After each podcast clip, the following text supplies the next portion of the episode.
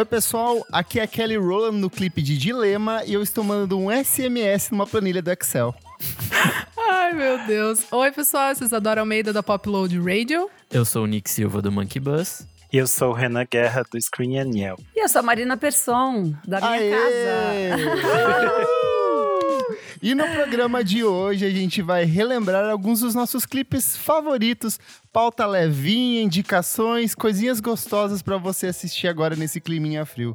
Certinho, gente? Certíssimo. Certíssimo. Mas antes, segue a gente nas nossas redes sociais, arroba podcast VFSM em tudo, Instagram, Twitter, Facebook.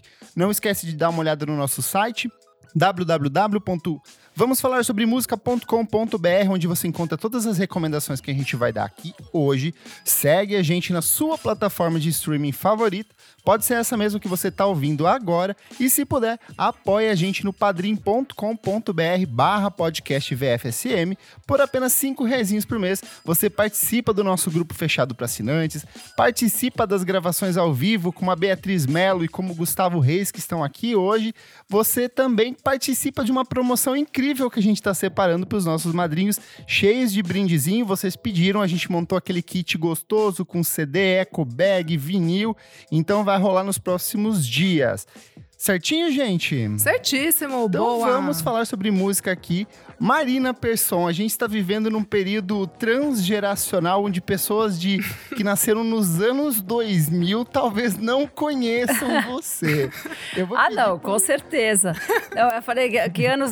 Não, pessoas que nasceram no ano 2000 estão falando e fazendo coisa. Eu falei, que absurdo. Absurdo. ver, eu não acredito que essas pessoas existam. Pra mim, isso é inteligência artificial e coisa do TikTok. Mas eu vou pedir, por favor, que você se apresente, conta um pouco sobre a sua carreira, quem é você, porque a gente aqui todo mundo conhece e ama muito. Pois é, eu sou daquela geração que pegou a primeira MTV aqui no Brasil. A MTV chegou no Brasil em 1990. Eu, naquela época, era uma jovem estudante de cinema que queria ser diretora de filme, ser fotógrafa. E fiquei desempregada, porque foi uma época um pouco parecida com hoje, né? Em que o cinema brasileiro se acabou, né? Foi eliminado. A gente teve o, um, um presidente que, ele, é, enfim, que extinguiu a Embrafilme, que era na a empresa que financiava, na verdade, que fomentava né, a indústria brasileira de filmes.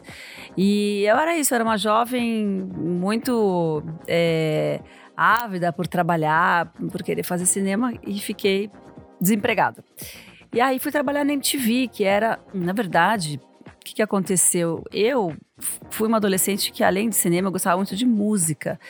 E aí, quando eu descobri que existia, olha isso, eu sou, eu sou dos anos 80, né, gente? Então, me respeita. É, que tinha uma TV que só tocava música o dia inteiro, clipes, shows e tal, eu fiquei louca. Era nos Estados Unidos isso, né? Era 81. Aham.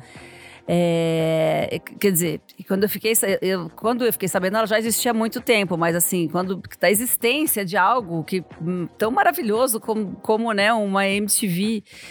E aí eu, eu, eu queria para os Estados Unidos de qualquer jeito para ver a MTV, né? Um mundo pré-internet, pré-YouTube, pré- pré-tudo, né? Para você ir ver alguma coisa em algum lugar, você tinha que ir até lá. E aí, é, então eu cresci com essa coisa, né? Essa vontade de, de ter MTV, de é, ver a MTV. Então, quando a MTV chegou no Brasil, nos anos 90, eu falei, gente, olha que é isso, né? É um sonho. E quando pintou a oportunidade de trabalhar lá, foi meio isso mesmo, assim, uma coisa eu falei, nem não tô acreditando que eu tô trabalhando nesse lugar, entendeu? E eu comecei como produtora. Eu era produtora do Cine MTV, justamente porque, como eu tinha essa coisa com cinema, eu tinha trabalhado como assistente de direção num, num longa-metragem que a Cris Couto, que era apresentadora do Cine MTV da época, é, é, tinha sido atriz. E eu, enfim, foi ela que me indicou para ir trabalhar lá. Então eu comecei como produtora, fazia reportagem, eu editava matéria, eu escrevia texto, depois eu comecei até a dirigir o programa. E ela era apresentadora e ela ficou grávida. E ela teve que tirar uma licença maternidade. E aí ela mesma falou: você que devia fazer esse teste, você que devia fazer esse programa tal. E eu era, tipo, muito tímida. Eu era muito, muito nerd, tímida. Então, é, não tinha o menor jeito. Mas eles queriam alguém que soubesse do que estava falando. A MTV tinha isso de legal, assim. As pessoas não eram, os VJs não eram só, digamos. Alguém pra é, ler o prompter, né? Tipo, É, não era. Na verdade, alguns eram, né? Mas assim, eles. Vamos ser honestos. Mas eles queriam que pessoas que soubessem do que estavam falando, né? Que, Sim. que fossem, que também trabalhassem não só na frente das câmeras. E aí eles investiram, assim, sabe? Fiz treinamento, fiz fono, fui para fonoaudióloga. é, eu fazia muito o que eles chamam de air check, que era a nossa liçãozinha de casa, né? Que é você fazer o negócio, se assistir, ver o que, que pode melhorar e tá, tá, tá. E aí eu fui me, me soltando, fui me fui gostando também, claro que tem que gostar, porque senão você não, não, não anda pra frente, né? E eu gostava muito de fazer aquilo. E aí, eu que achei que ia ficar um ano na MTV, dois, porque eu ia voltar logo pro cinema, né? É, fiquei 18 anos na MTV. Mas meu sonho sempre foi fazer cinema. Então, enquanto estava na MTV, eu fiz um curta, que foi o Almoço Executivo. Depois eu fiz um longa documentário, que era o Person, que é sobre meu pai, que era um cineasta paulista que morreu quando eu era muito pequena. E aí eu fiz esse documentário sobre justamente essa procura, essa jornada, né, de, de uma filha que vai buscar quem, quem é o pai, né, entender um pouco mais de onde ela vem, né? No caso eu, ela. e aí, é, e já comecei a fazer o roteiro do Califórnia, que foi meu primeiro longa-metragem de ficção, que tem muita música também. Uhum. E aí E tem bastante videoclipe também, né? Também. Tem essa relação. tem, super. E aí foi quando eu, eu saí da MTV que eu falei agora é isso, eu preciso eu preciso fazer um filme, esse filme. Eu já estava com ele, enquanto estava na MTV, ele já tava, já tinha ganhado um primeiro dinheiro para fazer esse filme, só que eu não conseguia fazer. E aí a, época, a MTV estava nessa época de muita, muita mudança, tal. Eu não sabia que a MTV ia acabar, tá? Mas eu achava que era hora de eu, de eu acabar com a minha a minha, eh, digamos assim, meu tempo na MTV já tinha acabado. E de fato, depois que eu saí, durou mais dois anos só, né? Eu saí em Sim. 2011 e ela foi até 2013. É, Marina, mas eu que trabalhava lá, trabalhei os últimos dois anos lá com o pessoal, né? Nem eu sabia que ia acabar. Eu fiquei Você sabendo. também não sabia, né? Não, eu, Que eu entrei doideira, lá cara. e já tava aquilo que. Não, mas não vai acabar. Principalmente o Lema. Beijo, Lema. O Lema. Não, não vai acabar. Sério que o Lema gente, falava que não ia acabar? Meu não Deus. ia acabar. O pessoal ficava, tipo, ainda, não, tinha um pessoal. E outro pessoal falava, não, gente, acho que vai acabar mesmo. Eu falei, bom, eu sou uma estagiária aqui, vou aproveitar de tudo, porque eu fiz rádio e TV, porque eu quero tra- queria trabalhar nesse lugar. Você também, sonho. você também tinha esse sonho, apesar de você Sim. ser, tipo, sei lá, 30 anos mais nova que eu. é. Eu faço 30, Marina, logo mais. mas, mas, mas 20, sim. é. então, tá bom. Tá. Não, mas então, sabe que até hoje, é que o pessoal do, do podcast não vai ver, mas assim, depois eu mostro. Eu tenho placa do restaurante, eu tenho placa do terceiro andar. Eu fui, eu- o, o dia que o Zico liberou, Memorabilia. ele falou, pode levar. Eu falei, meu, tu tá- pode levar, a gente sai arrancando as coisas da parede, assim, placa. Marina, eu, É. peguei, eu peguei tudo também. Eu peguei foto de gente que eu nem conhecia. Eu- Marina, você não tá entendendo. Na minha. Ó, vou, vou falar uma Hoje, em acumuladores. Não, só vou falar. Fez É, na- foto que pessoa que nem sabe quem é. é. Na, na minha gaveta, juro por Deus, depois eu te mando a foto. Tem um bilhete seu que É. era pra você. No caso, tava no fundo da minha gaveta. Quando eu fui desfazer as coisas, eu falei, nossa, o que, que é isso? Tipo, era um bilhetinho assim, que a Bárbara Paz assinou pra você. Tipo, tava assim, aos manda essa foto, eu- você tem? Eu tenho ele, tá, tipo, guardado nas minhas coisas, porque eu tipo, virei tudo, tipo, ah, tô indo embora. Daí eu virei assim, daí eu fui pegando, né, chorando, aquela coisa assim. Daí eu falei, gente, Marina Persson, aos cuidados de Marina Persson. Falei, bom, não é pra E mim. era um né? bilhete da Bárbara. O que, Da que ela Bárbara. falava? Você lembra? Acho que é agradecendo alguma coisa, tipo, obrigada, não pudemos ir, participar, sei lá. Depois eu te mando, juro, mas eu guardei, assim, eu falei, Que gente, um dia, um dia ainda eu vou dar pra Marina. Marina, eu vou mandar aí na sua casa o bilhete. Tá, ótimo, maravilha. Ô Marina, deixa eu É. perguntar, você que estava imersa nesse universo de videoclipes, de música, você sente que isso impactou principalmente no seu primeiro longa, esse conceito visual? O clipe é uma coisa que te inspira muito? Kleber, vou, vou te contar uma coisa. Quando eu era adolescente em São Paulo, nos anos 80, o único programa de videoclipe que tinha era um que passava sábado à tarde, acho que na Gazeta, sei lá. Era uma coisa assim, você realmente tinha que se esforçar muito. Sim. Aí, quando. Quem tinha videocassete, porque videocassete também era uma coisa nova, tá, gente? Aliás, videocassete aí, quem nasceu no milênio, procura no Google pra ver o que, que é videocassete. Quem tinha videocassete conseguia programar pra gravar, né? Não Sim. vou estar em casa, então vou deixar programado pra gravar. Quando eu voltar pra casa, eu, dou, eu rebobino a minha VHS. Vai dando Google aí, gente. E aí eu assisto. Então, é, quando veio. E eu, não, e eu, aí eu colecionava. Eu colecionava. Minha mãe, uma vez, ela foi para os Estados Unidos. E aí eu falei para ela, falei, você me traz fita de clipe. Eu quero fita de clipe. E minha mãe me trouxe um negócio que eu tinha até pouco tempo atrás, que era uma VHS do Stop Making Sense. que é o Nossa, show, o show do Talking Talking Heads. que é a direção do Jonathan Demme, é um negócio foda. E era muito foda mesmo. É, até hoje é um Até show hoje, incrível. é muito incrível. Não é, não ficou datado, nada disso. Mas eu pagava ingresso para pagar, assim, pagava dinheiro de ingresso para ir no Carbono 14, que era uma, uma casa de shows aqui que tinha aqui no Bexiga, para assistir clipe sábado à tarde também. É, que é o, é o Que legal. o adolescente, né? A vida do adolescente é tudo sábado à tarde que acontece. Mas era, a gente pagava pra ver shows gravados pirata, para ver. Tinha show do da Legião Urbana, pirata.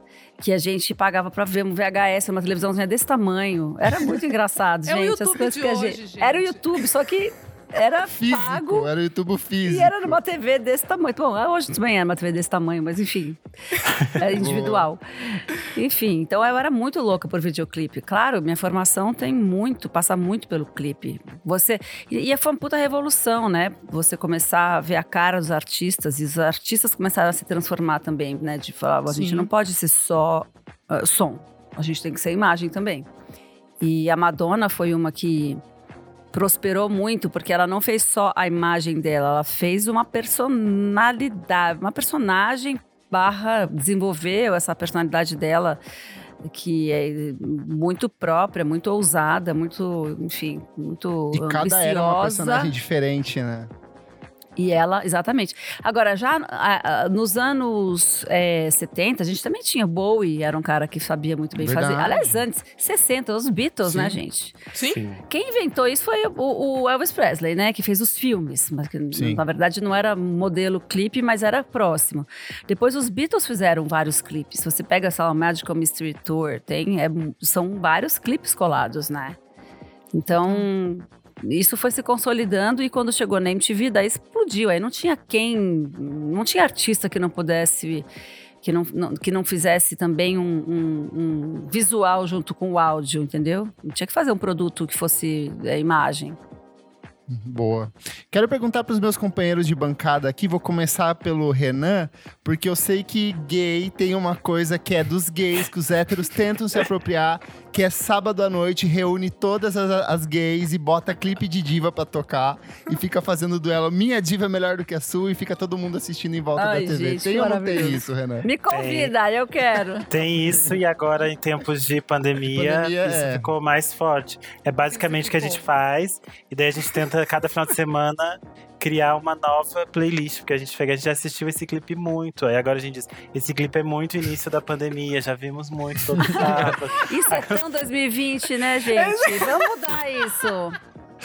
Mas é isso, mas sempre tem aquela hora que a gente vai acabar vendo os clipes clássicos, aí você vai passar pelas coisas dos anos 90, você vai passar pela Madonna, você vai passar pelo Pet Shop Boys. Delícia. Tem que assistir sempre as mesmas coisas. E você Eu é apaixonado por clipes? Eu acho que o clipe mais legal são esses que você pode assistir 100 mil vezes e toda vez você descobre novos detalhes, novas coisas, que eu acho que isso era interessante da MTV, que você ficava esperando pra ver de novo o mesmo clipe, e aí você ia rever e ia entender uma nova coisa lá no minuto 3 que você tinha perdido da primeira vez, sabe? O Renan, você, ligava no disque pra passar o seu clipe favorito? Não, eu já era do tempo que era, já não tinha mais o disque, quando eu comecei a assistir era já na parabólica, aí não dava mais pra ligar. Na minha época, a gente botava na internet. E eu já participava ah, daí, do. Mandando é, tweets pra mim. Novinha. Tá vendo? Era outra MTV já. E você, meu Total. amigo Nick Silva, qual que é a sua relação com clipes? Puta, minha relação é muito. Acho que antiga, assim, tipo. eu lembro de ver muito quando eu era criança, adolescente. E de uns tempos pra cá, meio que essa paixão pra mim morreu um pouco. Tipo, eu não Mas eu vejo muito entendo. clipe novo, na real. É, porque tem, tem uma coisa que também perdeu a plataforma, né? Quando você Sim. perde. Cara, Sim. tinha todo um ritual, né? O, o- a MTV, porque você. É, tinha os programas que eram de específicos, né? Dos estilos musicais, dos gêneros. Tinha o disque, que era o hit. Então, se você queria saber o que estava acontecendo, você assistia o disque. E o disque repetia tanto que você podia assistir uma vez a cada três meses, que você não ia perder Sim. nada, Sim. entendeu? Porque era, meu, era Britney Spears, três, me- quatro meses em primeiro lugar. Era muito impressionante a como eles conseguiam, né? Manter sempre as mesmas bandas ali. E, mas o legal era que tinha isso, né? Tinha desde, sei lá, Lado B, Fúria Metal, Gás Total. Aí tinha Top 10 Estados Unidos.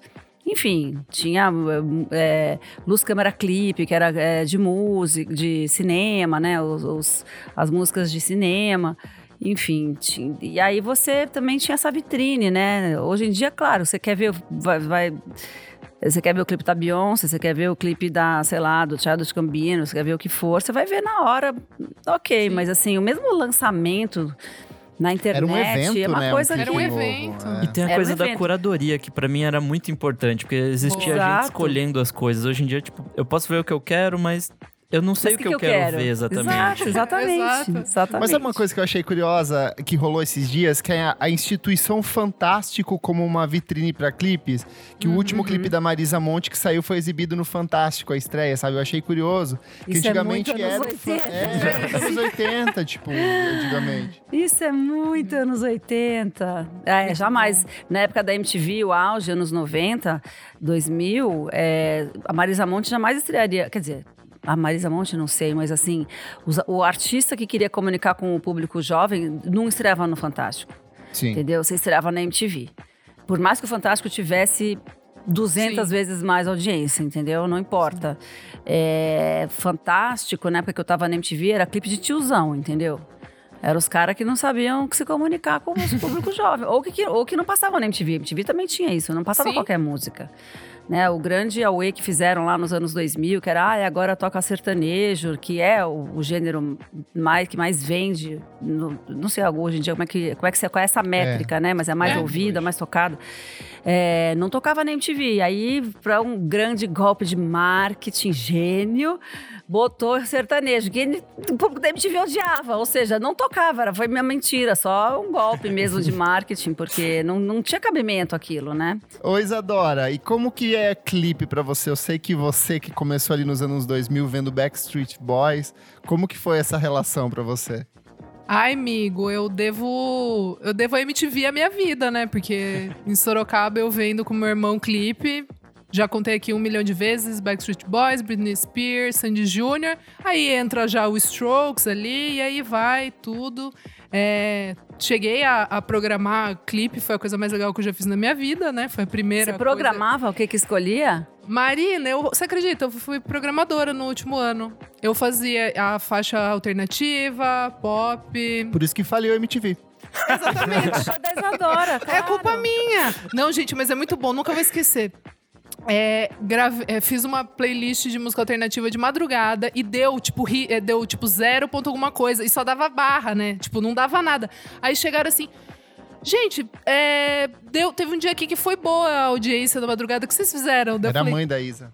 Eu yes, eu coloquei Hype nesse dia. Uh, Fleet Foxes, coloquei um monte de coisa. Mas é isso, amigo, sem me alongar, de verdade. Clipe é, acho que é uma das coisas mais importantes da minha vida mesmo. Ai, pra mim é a mesma. Eu acho assim, clipe é uma coisa muito fantástica porque ela mexe com duas emoções muito fortes, que é o som e a imagem, sabe? É muito fácil você se envolver por um clipe e, se, e montando a, a listinha que a gente vai discutir hoje. Eu me arrepiei em vários momentos, eu chorei em vários momentos. Eu pensei, meu Deus, isso é tão bonito, isso é tão gostoso, sabe? Eu acho que É tem um- um uma mágica no clipe que é muito única, assim, é uma combinação de elementos, de emoções, de sensações, de estilos. Então, quando tem um diretor muito bom, com uma mão muito firme ali, com um roteiro interessante, vai embora, assim, e captura e fica ecoando na cabeça da gente, assim, pra, pra sempre, assim. Eu sou, Super. sou apaixonado. Vamos então, Boa. gente, para as nossas listinhas aqui. A gente montou uma lista com alguns dos nossos videoclipes favoritos. Por que, que a gente gosta desses trabalhos? Marina, você quer começar dando a sua primeira indicação? Vamos um cada vez aí? Ai, Bora. gente, vamos lá. Eu gosto muito de um clipe, vou pegar por meio por ordem. Por enquanto vai ser cronológica, mas talvez, talvez eu mude no meio. É, um clipe que passou na MTV quando eu não trabalhava ainda na MTV, que é um clipe dirigido po- pelo Jean-Baptiste Mondino. É um clipe que é uma música do Lenny Kravitz. E é um clipe da Madonna! É o Justify My Love. Esse Ah. clipe foi um clipe tão antecipado, porque assim, foi um clipe que foi proibido nos Estados Unidos. E aí, gente, alguém, alguém devia explicar para os sensores que quando você proíbe um negócio, você cria imediatamente assim uma, uma fissura por aquilo, entende? Então, é um clipe que poderia não despertar meu interesse, mas só pelo fato de ter sido proibido, eu falei, o que, que tem naquele clipe que eu quero ver? Óbvio. E aí, de fato, era um clipe muito, muito ousado, né? Madonna é, é isso, ela, ela botava o vestido pra cima, abria a perna, aí passava a mão na virilha, daí ela beijava uma mulher, daí ela passava por um quarto, aí tinha uns três caras se pegando, daí tinha aí quatro minas se pegando. Enfim, era um negócio que você falava assim, gente, isso tá passando na televisão. Hoje é jovem, né? Que você fala assim, sexo é uma coisa rara, né? Pra você, assim, que você fala. eh, Quer dizer, a não sei que você namore, mas em geral você fala, pô. E aí você via aquilo na televisão, era demais. E era todo chique, né? Era todo preto e branco e tal. E era música linda do Deli Kravitz. Era incrível esse clipe. Então, esse aí é meu primeiro. Boa, começou muito bem. Renanzinho, que também Eu curte tinha- Madonna. É, eu tinha colocado essa fase toda do erótica da Madonna na minha lista, porque eu acho que ela cria uma estética, como a Marina tinha falado antes, que ela cria toda essa personagem, meio sadomasoquista, e aí ela cria toda uma estética em torno disso, tinha todo esse mistério, né? Que as pessoas não estavam vendo tanto na, na MTV americana, e ela conseguiu vender isso, ela vendia como um single, uma fita, que você também comprava pra levar pra casa, porque todo mundo queria ver o que tinha nesse clipe. Mas a minha primeira escolha, então, vai ser a Grace Jones, que é algo que eu descobri a Demais. partir do Top Top MTV. Que demais! Porque era incrível aprender todas aquelas histórias sobre a Grace Jones, e eu acho que é, o meu escolhido aqui foi Love's the Drug, porque eu acho meio que um resumão de toda uma estética dos anos 80. Ele é super exagerado. A Grace Jones aparece em vários takes, é, alguns ela tá de animação, outra tipo stop motion. Aí ela aparece careca, aí ela aparece com umas maquiagens coloridas. Aí Ai, tem, gente, tipo, ela é muito recortes. diva. É. é muito, Muito. muito maravilhosa. E é surreal como essa estética dela se reflete em muitas cantoras pop, em bandas de rock, em outros videoclipes, tanto dos anos 80 quanto dos anos 90, e como ela eh, foi avant-garde nessa, nessa fase, né? Esteticamente falando, sonoramente falando. Não, ela é muito afrofuturista, né? Assim, ela em si. É um negócio que a gente tem total. falado muito hoje, muito hoje, né? Desse afrofuturismo. E a Grace Jones fazia isso, meu, lá atrás, quando. Eu não sei, eu pelo menos nunca tinha ouvido falar esse termo, não, não sei, acho que não. Não era uma coisa muito difundida, nem, nem falada e tal. Agora, qual top top? Você lembra qual era o tema?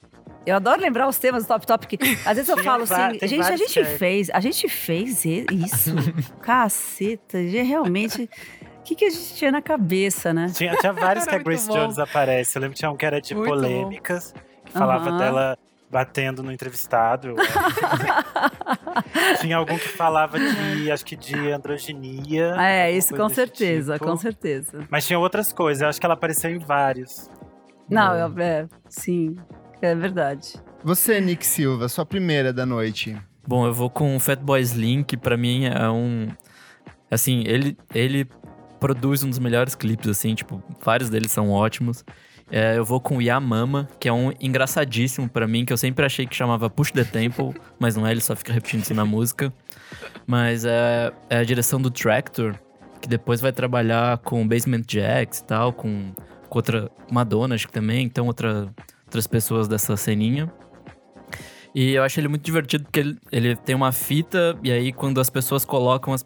Tipo, quem escuta fica totalmente descontrolado e era muito engraçado, assim, tipo, ver toda a situação e como vai escalando e o fim, assim, tipo, é muito, muito bom. É muito divertido. Boa. Que eles ficam, eles ficam dançando, né? Fica puxando assim, né? O negócio. É, tem uma parte que, tipo, o cara fica. tá com uma cartela de ovos, daí, tipo, toca a música cai tudo, assim, é, muito, muito bom. E eu acho que eu descobri na MTV em algum programa que passava de tarde ou Com de noite, certeza. assim, tipo, que alguém Eu vi muito colocava e, MTV. Eu e também. rolava. É isso que você falou, Nick. Às vezes, assim, é legal você poder assistir o que você quiser, a hora que você quiser. Mas como é que você vai saber o que que você quer assistir? Como é que você vai descobrir as coisas, né? Essa coisa Alguém tá, tipo, aleatória, né? Tipo, de eu tô É. assistindo p- porque sim, Muito e aí bom. me aparece isso e eu adorei, sabe? Tipo, até hoje Não tem eu levo. algoritmo que traga uma coisa com Exato. essa É. substância. né? Exatamente. É uma coisa meio rádio, né? Eu gosto, às vezes, de é, entrar no carro, assim, é, e ligar o rádio. Que é tão aleatório, falar, nossa, essa delícia." música, caceta, eu tinha esquecido que essa música existe, sabe? Ou então uma música, fala, que música bonita, de quem é, de quem é. Ainda bem que hoje em dia tem o Shazam, né? Você bota Sim. tum.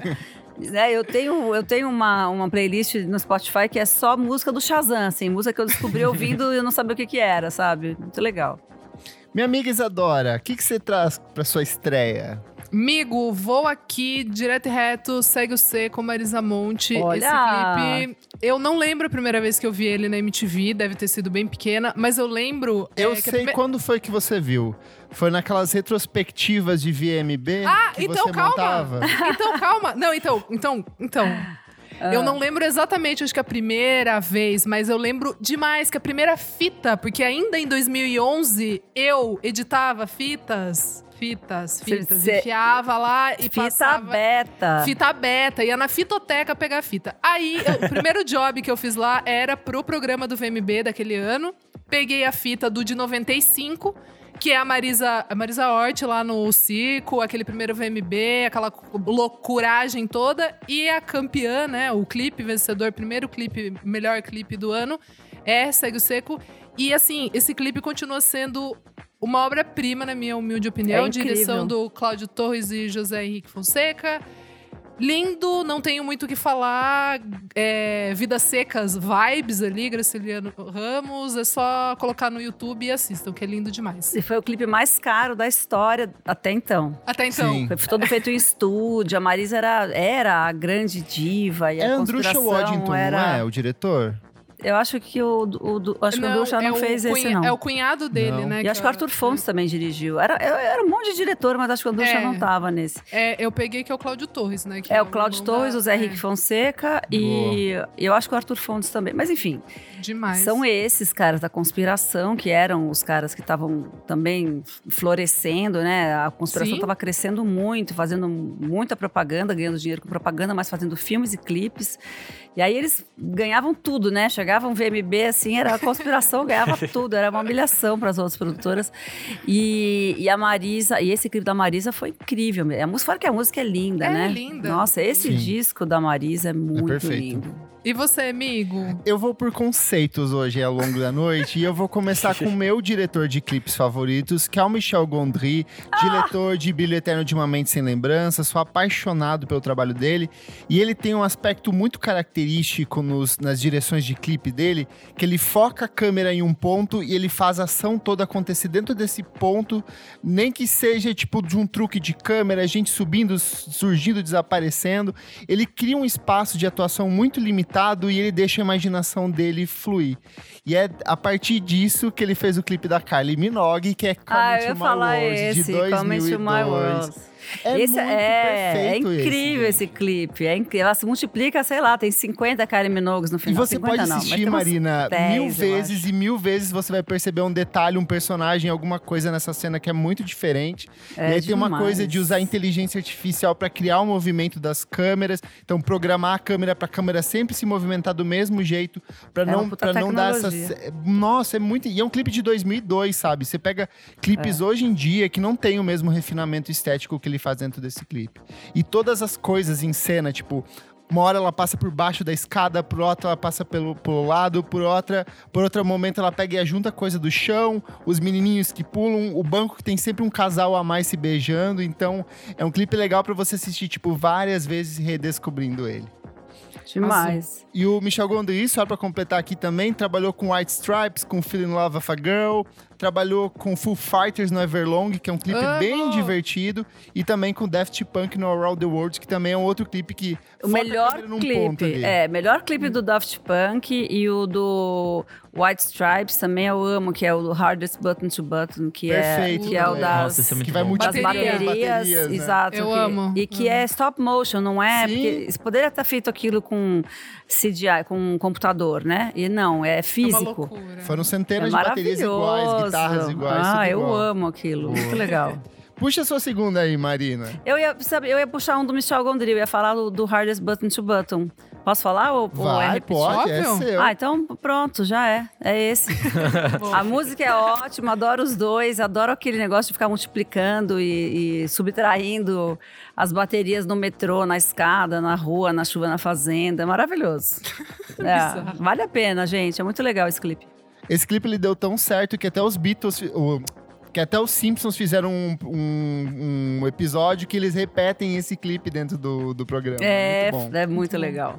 Eu entrevistei o Michel Gondry uma vez. Gente, foi uma das. Posso contar? Claro. Uma das situações mais constrangedoras da minha vida. Eita! Porque tinha uma exposição dele aqui no MIS e eu fui entrevistá-lo. E aí, gente, olha isso, o nariz dele tava sujo. tinha uma meleca saindo do nariz. Só que ele é francês, todo cheio do negócio, e eu fiquei constrangida e eu, assim, olha, olha que burra, olha que pessoa que não sabe. É isso porque assim, eu já tinha quantos anos de experiência fazer entrevista, né, Isso em gente? TV? Mas foi. É, só que era gravado. Então, assim, o que, que eu pensava? Ele respondendo as minhas perguntas. Eu não conseguia pensar no que ele estava falando, porque eu só pensava assim: aviso ou não aviso? Como é que eu vou avisar sem que ninguém perceba? Como é que. Será que esse ângulo da câmera tá mostrando? Porque se não estiver mostrando, não tem problema. Eu não conseguia entender o que eu estava falando. Então foram umas duas perguntas que eu fiquei. Duas perguntas, não, sei lá. Ficou, eu, eu acho que eu fiz uma pergunta, saquei e falei, preciso tomar uma providência. E eu não conseguia ouvir o que ele estava falando. E aí eu só pensava nisso, fiquei meio paralisada, sabe, olhando a cara dele assim, uma hora. Aí ele mexeu no nariz e aí, olha, olha, olha constrangimento da pessoa meu. Ele viu que o nariz dele tava sujo e falou: Por que, que você não me avisou? Ai, meu Deus. Você que não entendeu o conceito, Marina. Era um gente, curta que ele não tava filmando pra ver essa entendendo. reação. Foi assim, foi, juro, foi acho que foi a situação mais constrangedora que eu já passei Ai, em meu Deus. toda a minha carreira de entrevistadora. e o que não é curta, tá bom? Pronto, fechou parênteses. Porra. Renan, Eu vou seguir no universo do Michel Gondry e pra celebrar toda a parceria que ele tem com a. Bjork. Ah, arrasou. sim. Porque eu lembro que eu assisti uma vez, era um programa que a Luísa Micheletti apresentava. Eu lembro que eles fizeram um especial da.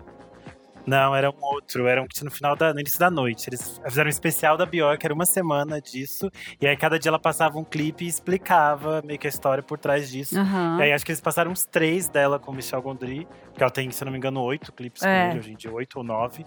E aí eu escolho aqui o primeiro dessa parceria, que é Human It's Behavior. Ah, Human Behavior. Achei que Eu- era It's All So Quiet. So tá. quiet. É, eu Não, amo esse é esse, Spike Marina. Jonze, gente. Esse é Eu do Spike. Jonze. Ah, Spike, verdade. Eu confundo os Com- três, com- sabia? Mas é muito parecido o estilo nesse. Não, eu Muito. confundo o Spike Às vezes eu confundo os clipes do Spike Jones com o Gondry e com o outro, o. Chris Cunningham? É o Chris Cunningham? Cunningham. Exatamente. Total. É porque, sabe por que eu confundo? Eu vou contar pra vocês que eu confundo. Porque eu comprei a coletânea dos clipes, Ah, que são os três diretores, sim. que eram os três mais incríveis, Sim. né? E aí, você vai assistindo tudo de uma vez, você não grava qual de quem é quem, entendeu? Enfim, mas era isso.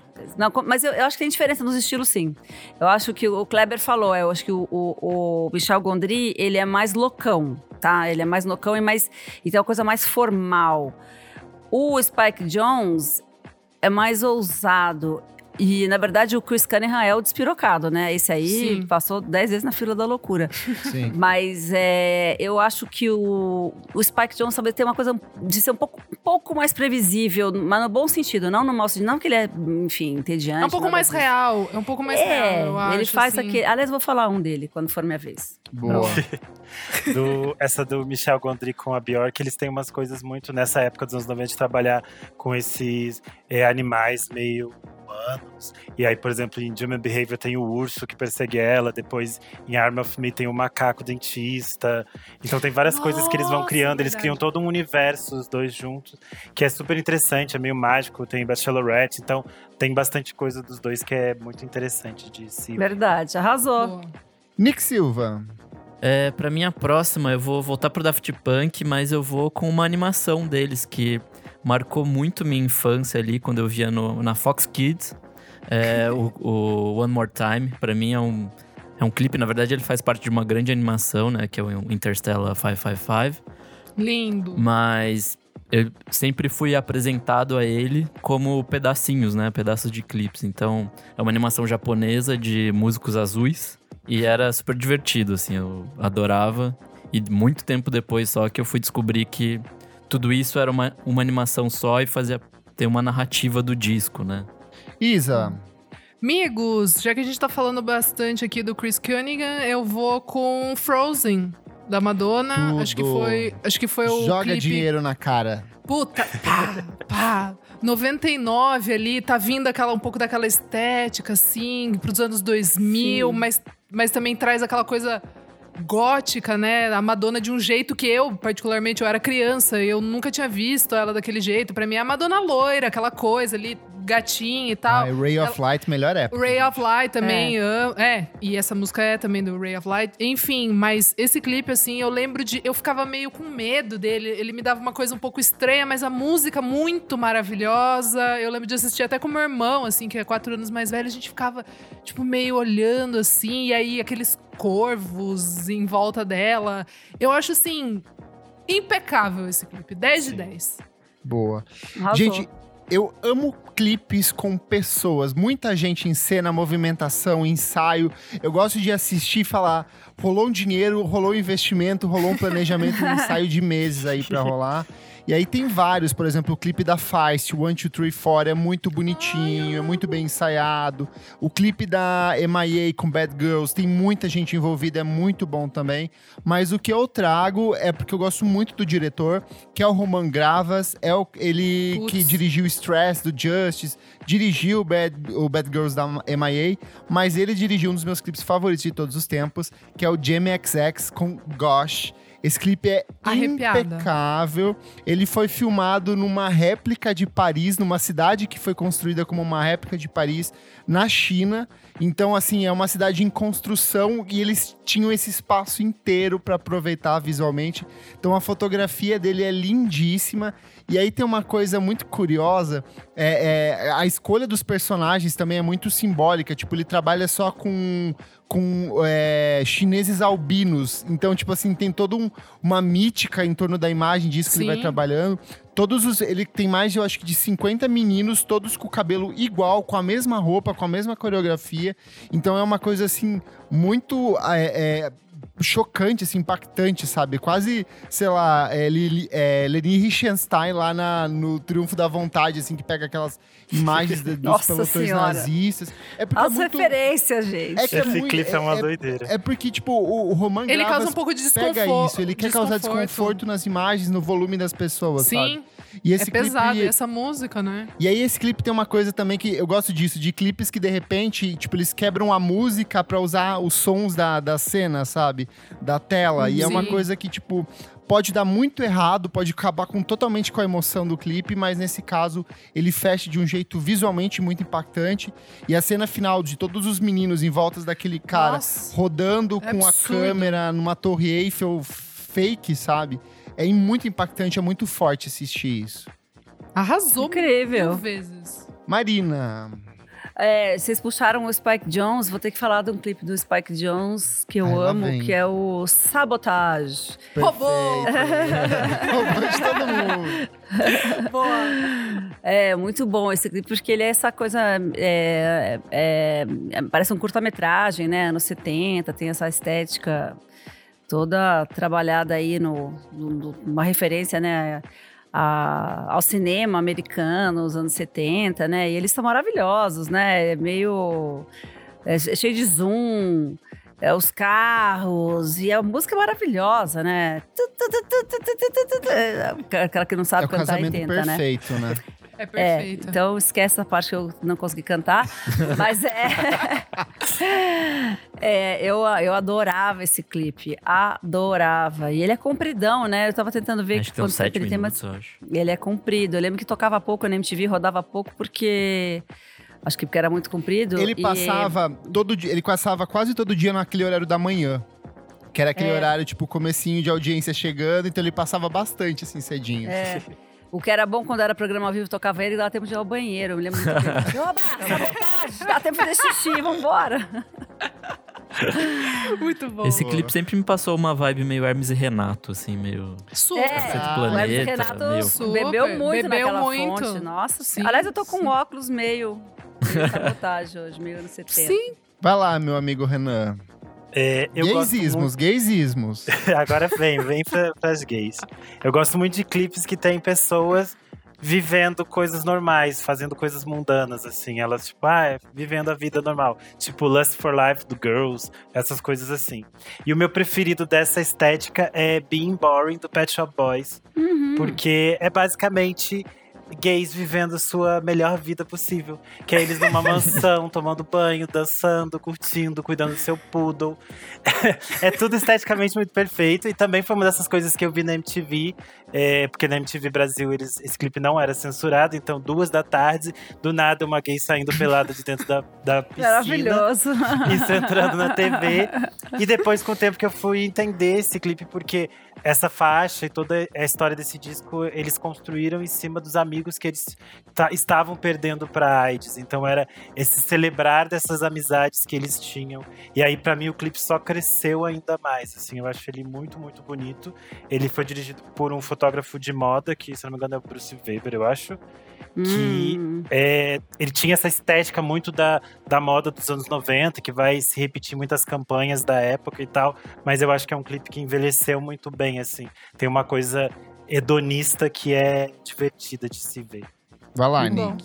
Bom, pro meu próximo eu vou com Kanye West, Power. Eu quase escolhi o, o curta ali, o Runaway, mas eu vou ficar com, com Power mesmo. É do Marco Brambilla, eu não conheço, eu nunca mais vi nada dele, mas. É, putz, esse clipe é muito simbólico, a volta do Kanye depois de, de todos os rolês merda que aconteceram ali, é, um pouco antes dele lançar esse disco. Então, é tipo ele sendo de, de certa forma caçado ali dentro do clipe, né? Tipo, ele acontece tudo num- numa câmera lenta, muito lenta, onde coisas vão surgindo ali na tela e é o pessoal, tipo, querendo a cabeça dele, mas ele reafirmando o poder dele e, e toda essa coisa que a gente vai ver muito nesse disco. Então, essa imponência dele e, e esse surgir como o primeiro contato dele depois de um disco que era bem diferente, que era o Way- o 808 Heartbreak. É, então, pra ele vir com esse disco, com essa mensagem, se reafirmando o tempo todo, falando, tipo, ó, voltei aqui. Esse, esse clipe eu acho muito foda, é muito simbólico do, do, que, é, do que é o Kanye, do que é esse disco. Enfim, Boa. Ó, sou eu agora? Você, minha Isa. amiga. Gente, vamos lá, rapidamente. I just don't know what to do with myself. Perfeito. Stripes. Por quê? Porque Sofia Coppola é minha ídola. Essa mulher, assim. eu, Gente, tipo. esse tava na minha lista, que- quer dizer, que eu não escrevi, mas maravilhoso. Muito representado. É, Kate Moss, arrasando. Kate Moss dançando no polidense ali, fazendo coreografias, preto e branco, Sofia Coppola, princesa da minha vida, e é isso. Você sabe que o, você sabe que o Burt Bacharach falou? Você só Ah. soube dessa? Não. Não? Não, ele não entendeu nada, né? Eu não sei se ele tava já... Não gostou? Ele achou a coisa mais horrível de onda que fizeram com a Ah, música dele. eu não Nossa, sei se ele perfeita. gostava da. Eu não sei se ele gostava da versão do White Stripes, tá? Sim, Isso aí eu já não sei. Mas ele odiou o clipe. Ele O falou: clipe. essa moça não entendeu ah, mas nada. Ele já era, mas ele já era bem senhorzinho, assim. É. Então eu vou, então eu vou se falar tá que é um conflito. Acho, e não pra sei, mim desde sempre que- ele foi senhorzinho, mas tudo bem. É, eu acho que ele nasceu velho, né? Porque Sei. Sim, as músicas. quando ele chegou nos 75, ele chegou na idade que ele nasceu, né? Tá vivo! Tá vivo? Tá vivo, 93 Ah anos. Eita. Vai lá, Kleber. Gente, a gente puxou ali Chris Cunningham e falou que ele é o cara mais doidinho, e de fato ele é. E eu acho que a síntese máxima da loucura dele, o ápice criativo para mim, é Apex Twin com Idol Laker. É um curta-metragem, é 7, 8 minutos de duração, de uma das minhas. É minha música favorita do FX Twin, porque ela é completamente louca, insana. Ela vai de um canto para outro, totalmente anfetaminada. Você começa de um jeito e termina em outro.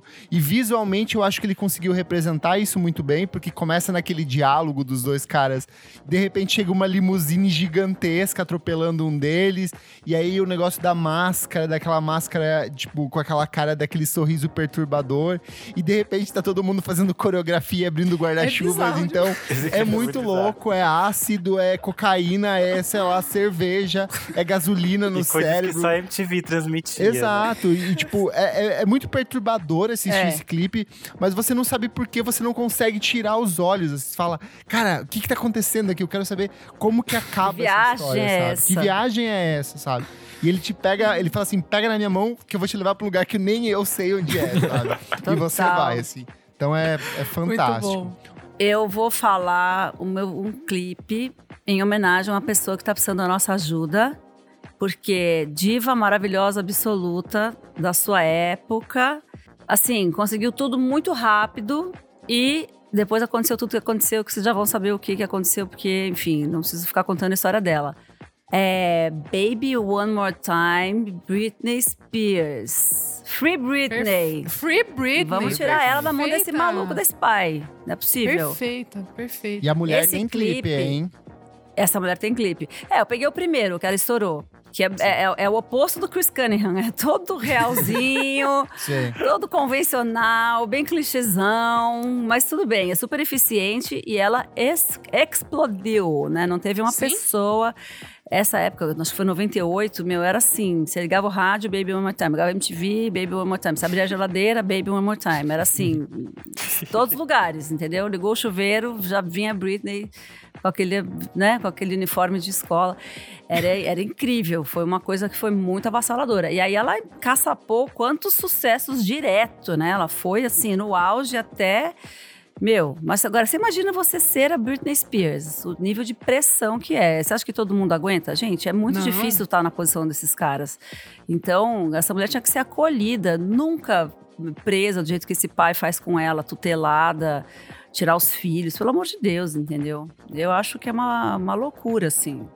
Nossa, Achar que o, ser, o ser humano não foi feito para aguentar esse tipo de pressão.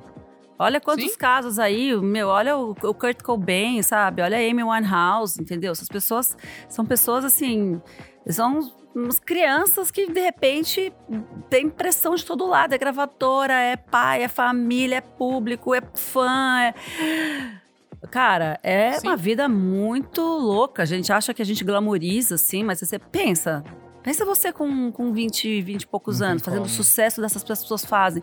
Aí é o medo de perder o sucesso, é o medo de, de não fazer um, o outro sucesso, é o medo de fazer muito dinheiro, é medo de não ter dinheiro amanhã. É, é, é Da Britney ainda tinha, tipo, toda a, a- questão da sexualidade dela, o quanto isso era Total. exposto e era Nossa, isso é perseguido, nojento. né? Ela era uma adolescente e eles estavam perguntando sobre os peitos dela, sobre se ela tinha transado Não, ou se, ela- não. É, se tipo, ela era virgem, se não era, se ela É. tinha transado com o Justin. Gente, uma coisa, uma invasão, uma falta de, de, de- de respeito com a pessoa. Nossa. Então, eu tenho, nossa, eu, eu tenho muita compaixão, assim, e empatia para essas pessoas. Sem nenhuma coisa, assim, acho que eles têm uma vida muitas vezes ótima, mas é, eu acho que é foda. Eu acho que é muito difícil segurar essa onda, sabe? E fora que um bando de puxa-saco que deve ter em volta, a gente bajulando, sabe? Como é que você lida com essas pessoas, entendeu? É muito difícil. Muita gente enganando, muita gente, sabe, interesseira, atrás e grudada, e, entendeu? É, Eu acho que é difícil pra caramba. Enfim, então, Free Britney. Vai lá, Renan. É, eu vou fazer mais um de gays, que é George Michael, Freedom 90, porque esse clipe são supermodelos dançando, George Michael de jaqueta de couro, cantando e nos seduzindo. É, muitas gays nasceram a partir desse clipe, né?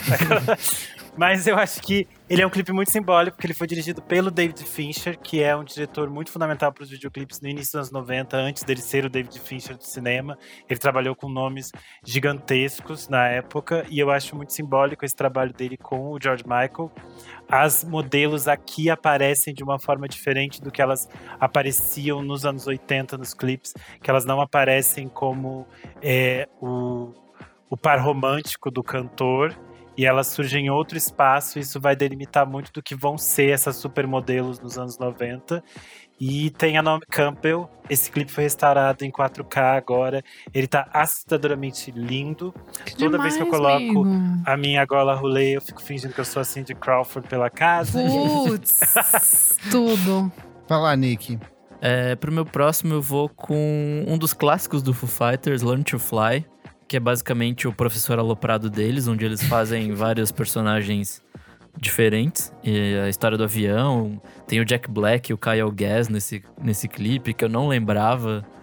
Enfim, historinha de, de avião e tal, onde O Eles- Foo Fighters é uma banda ruim, mas que tem bons clipes, hein? Bons clipes, pô, clipes pô, mas nessa, Não, mas nessa pô, época era de- legal, é boa, era não. legal. Vamos ser justos, né? Kleber. Vamos ser, É ju vamos é. ser justos. É isso. O, o Everlong, tipo, nossa, é muito, É, muito bom. Sim. Eu gosto. É o do The Best que eles vão jogando todas as coisas de uma ponte.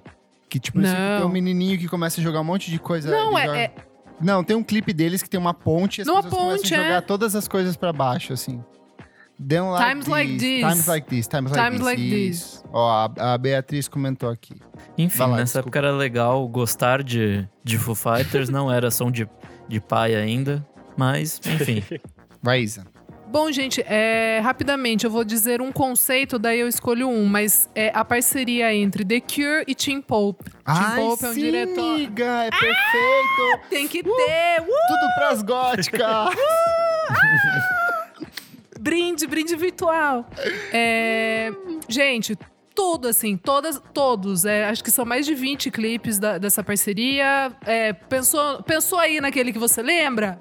É do Tim Me. Close to me. Então, Close to Me, tudo perfeito. Esse eu vi na MTV. Eu lembro que foi num horário do Super. almoço, assim. Eu falei, gente, eles estão tudo dentro de um guarda-roupa. Ai, gente, dá Como muitas fix- é, Como é que é? E a É, música é linda também. Claustrofobia, mas, mas assim. Mas é lindo esse Mas é clipe. lindo, É lindo. é lindo.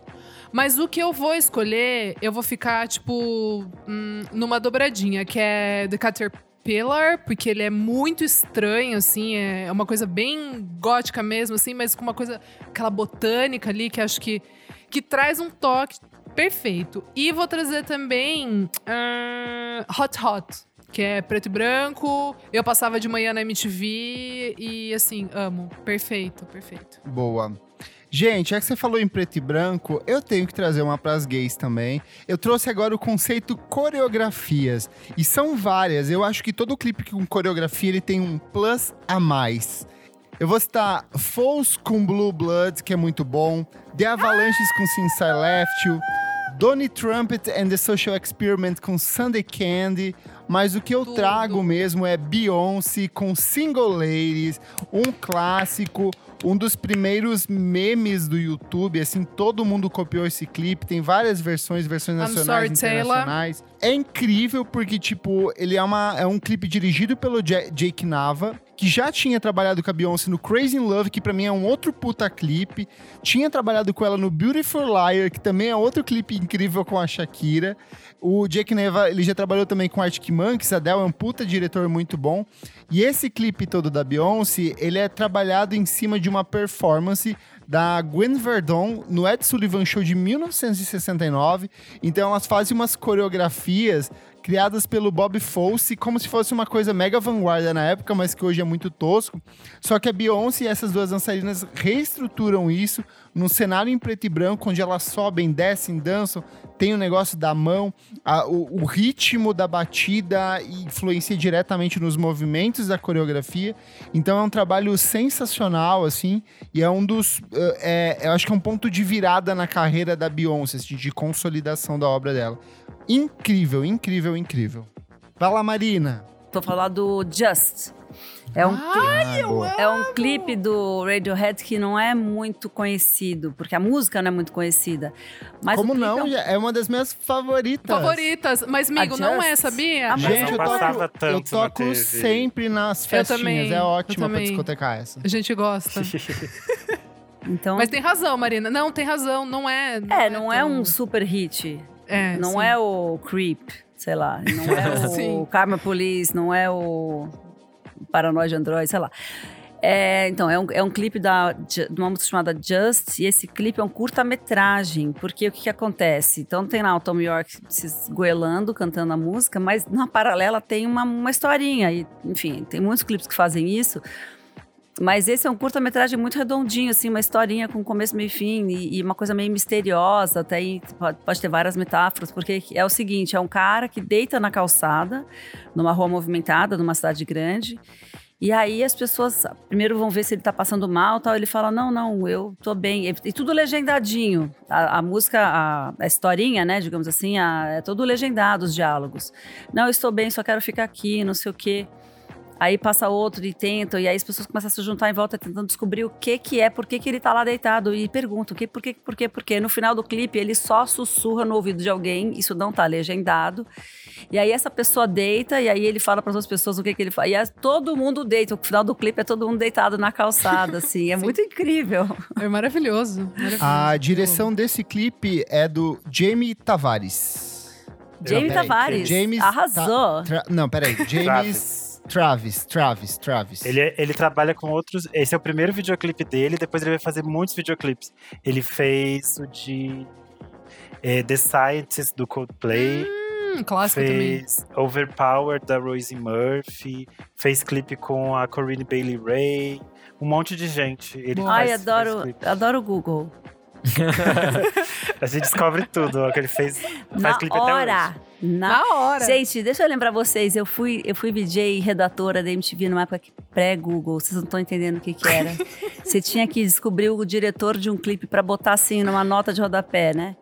Mano, você tinha que procurar nas pilhas de revista e lembrar aquela capa. A capa que foi o Coldplay tinha uma matéria sobre o clipe novo da do Strokes. Deixa eu ver quem é o diretor do clipe, juro por Deus. Era Google uma ao coisa vivo. alucinante. Ao vivo. Nossa, eu queria muito um Google na minha vida na época. Nossa Boa. senhora. Bom. Renan. Eu fiquei pensando aqui, tinha muitas coisas que eu poderia citar. Tem todos os clipes da Kate Bush, tem todos os clipes da Janet Ai. Jackson. Tem milhões de coisas que a gente pode pensar. Aliás, da Kate Bush dá um episódio inteiro só dela. Só dela. Mas eu vou escolher aqui. Grupo Rumo. Alguns clipes. Aê! Eu vou escolher aqui alguns clipes que o Massive Attack lançou ali por 2016. Boa, São amigo. quatro ou cinco clipes. Cada um tem, Ô, tipo, um pisou. artista, umas coisas assim.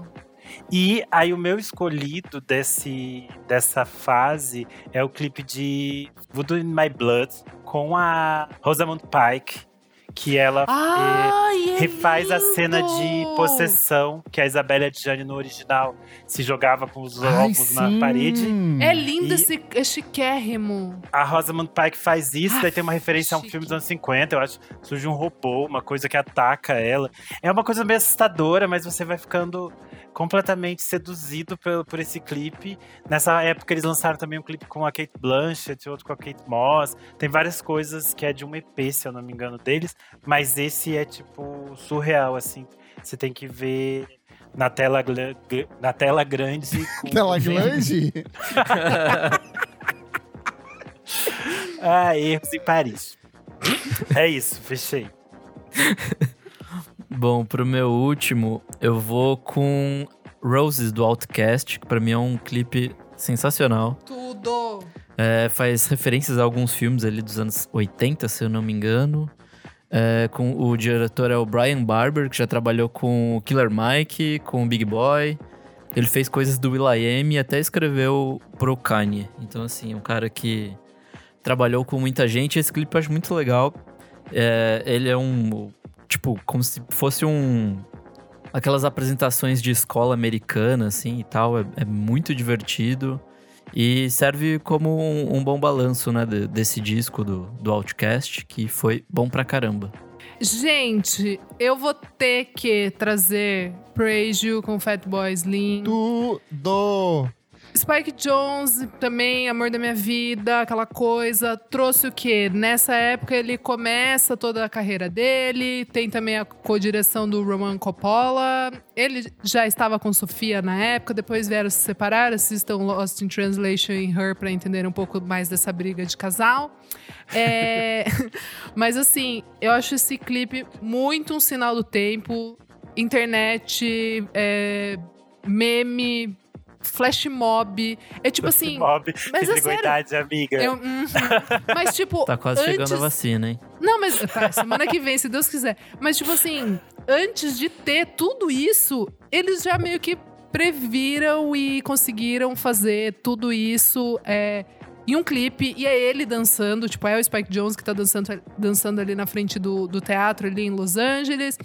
Super caseiro, ganhou também na época um monte de. Monte de prêmio, VMAs. É, depois eles viram, viriam a fazer o Jackass, então eu acho que é todo um sinal dos tempos que esse clipe traz. E Fatboy Slim, melhor música, o Kleber me deu memórias maravilhosas dançando. É isso que eu ia falar. Tem, Tem a o, versão live. principal, que é a versão Então, live, que sou eu versão- bêbado dançando na escada essa música. Exato, live em São Paulo, live é Escadão do Mirante, Live que é o Kleber in dançando. Alone in Escadão em And São Paulo. Alone. Em, esca, em, esca, em Escadão. Não, sem zoeira, é, esse dia foi louco, saudades, aliás. Mas assim é isso, que acabar a gente. pandemia, por favor, vamos repetir esse momento, que foi Gente, maravilhoso. tenho um amigo meu que ele tem o Marlon. Marlon, te amo se você estiver ouvindo. Ele tem salvo um vídeo meu discotecando nessa mesma festa a música da Mariah Não, você tá Carey. mal. e aí tá ele me mal. ameaça toda vez que eu falo que eu vou fazer alguma coisa, ele fala assim: eu vou soltar esse vídeo, sabe? Porque é muito ridículo, eu Não. tava muito louco. Muito bom, muito bom. Bom, já que a Marina falou de Radiohead, eu não vou me repetir aqui, eu ia citar o Karma Police, o Jonathan Glazer, que é um baita diretor, dirigiu clipes do, do Jamiroquai, mas eu vou de... Eu já recomendei ela em alguma edição do programa, pra mim ela é a melhor diretora que entende a alma feminina ao longo dessa última década dos anos 10, é a que trabalhou com algumas das artistas que eu mais gosto e que traz um- muito dessa sensibilidade feminina para as telas, que é a Zia Anger. Ela já trabalhou com Angel Olsen, já trabalhou com Beach House, com Jenny Hovel, com várias outras cantoras, mas a minha recomendação é Your Best American Girl, do clipe que ela fez para Mitski, que é de 2016. É muito impactante, é muito forte. É um clipe sobre a Mitski se percebendo como uma mulher oriental não aceita nesse cenário norte-americano. E aí tem ela é, se relacionando sexualmente com ela mesma numa cena muito impactante, muito forte, se beijando, se tocando. É um clipe muito impactante, assim, tipo. E, e ele me lembra muito, sei lá, P.J. Harvey em comecinho de carreira, assim, de ter essa coisa da visceralidade do jeito de cantar, de tocar guitarra. É do Puberty 2, que é um dos melhores discos da Mitski. E esse vídeo eu acho que sintetiza um pouco do trabalho da Zia Anger, que tem vários outros vídeos também muito impactantes. Gente, fechamos aqui nossas recomendações, várias diquinhas para você botar no seu, fazer uma playlist aí no seu YouTube e assistir todas elas. É, vá lá no nosso Instagram, arroba podcast VFSM na edição deste programa e comenta quais são os seus cinco clipes favoritos, quatro clipes favoritos, dez clipes favoritos. Fique à vontade, conta pra gente que a gente lê na próxima edição do programa. A Marina deixa a gente agora, mas você continua ouvindo o programa aqui com a gente. Marina, dá seu serviço, suas redes sociais, onde as pessoas te ouvem, te leem, te escutam, te seguem. Fique à vontade, esse espaço é seu. Meu serviço. Então é o seguinte. É, adorei participar aqui com vocês. A gente agradece muito. Ah, muito. Vocês e para os millennials que não assistiam MTV, eu sou Marina Persson, eu tenho um Instagram, você pode me seguir. Eu tenho um canal de culinária saudável, que é o Marinando, que eu não tenho alimentado muito, mas ele tem lá várias receitas eternas. Você pode ir lá e, enfim, tem nesse, no Marinando entrevista também com várias pessoas, que- fazendo comidinhas, sei lá, tipo é, sei lá, Nathalie Neri, Laerte, Gregório do Vivier, Camila Pitanga, minhas ex-colegas Sara, Didi. Enfim, é um programa bem Teresa Cristina. é, dá pra assistir tudo no YouTube. O que mais? Eu faço Cinedrops na Rádio Dourado, em que eu falo sempre de uma- um filme com uma música que está relacionada a esse filme. É, eu faço um podcast de cinema, chamado Nosso Podcast de Cinema, em que a gente sempre comenta um filme, analisa, comenta, dá o histórico do filme, eu e o Gustavo, que é meu companheiro. A gente também está dando cursos agora, na pandemia a gente está dando cursos de cinema, a gente deu dois módulos já, um do Hitchcock, um do Kubrick. E estou fazendo também um podcast sobre a Bienal, Bienal 70 anos da Bienal, esse também vai ficar aí para demais. sempre é, à disposição, né, que a Bienal vai ter uma edição esse ano. E, nossa, sei lá, por aí. Ah, tem meus filmes, né, gente? O Califórnia tá na Netflix, Super Som tá em várias plataformas, em, em vários streamings e também passa no canal Curta, na TV Cultura, no canal Brasil direto. E aí tem o filme que eu fiz como atriz, que é o Canção da Volta, que tá na Amazon Prime. Vai estrear uma série que eu dirigi na HBO agora, que é Ó. o Rompendo o Silêncio, uma série documental sobre violência nas universidades brasileiras. Vai, vai estrear na HBO. Ih, tá por aí, gente. É isso. Poxa, A mulher não para, gente. a mulher não Ó. para. Siga no meu Instagram, que é isso que eu quero. Agora eu quero seguidores. É isso. Marina, muito obrigado pela sua participação, viu? Obrigada a vocês, viu? Adorei Muito. o papo. Até a Foi muito próxima. bom, Marina. Obrigado. Vamos pro próximo bloco do programa. Não paro de ouvir.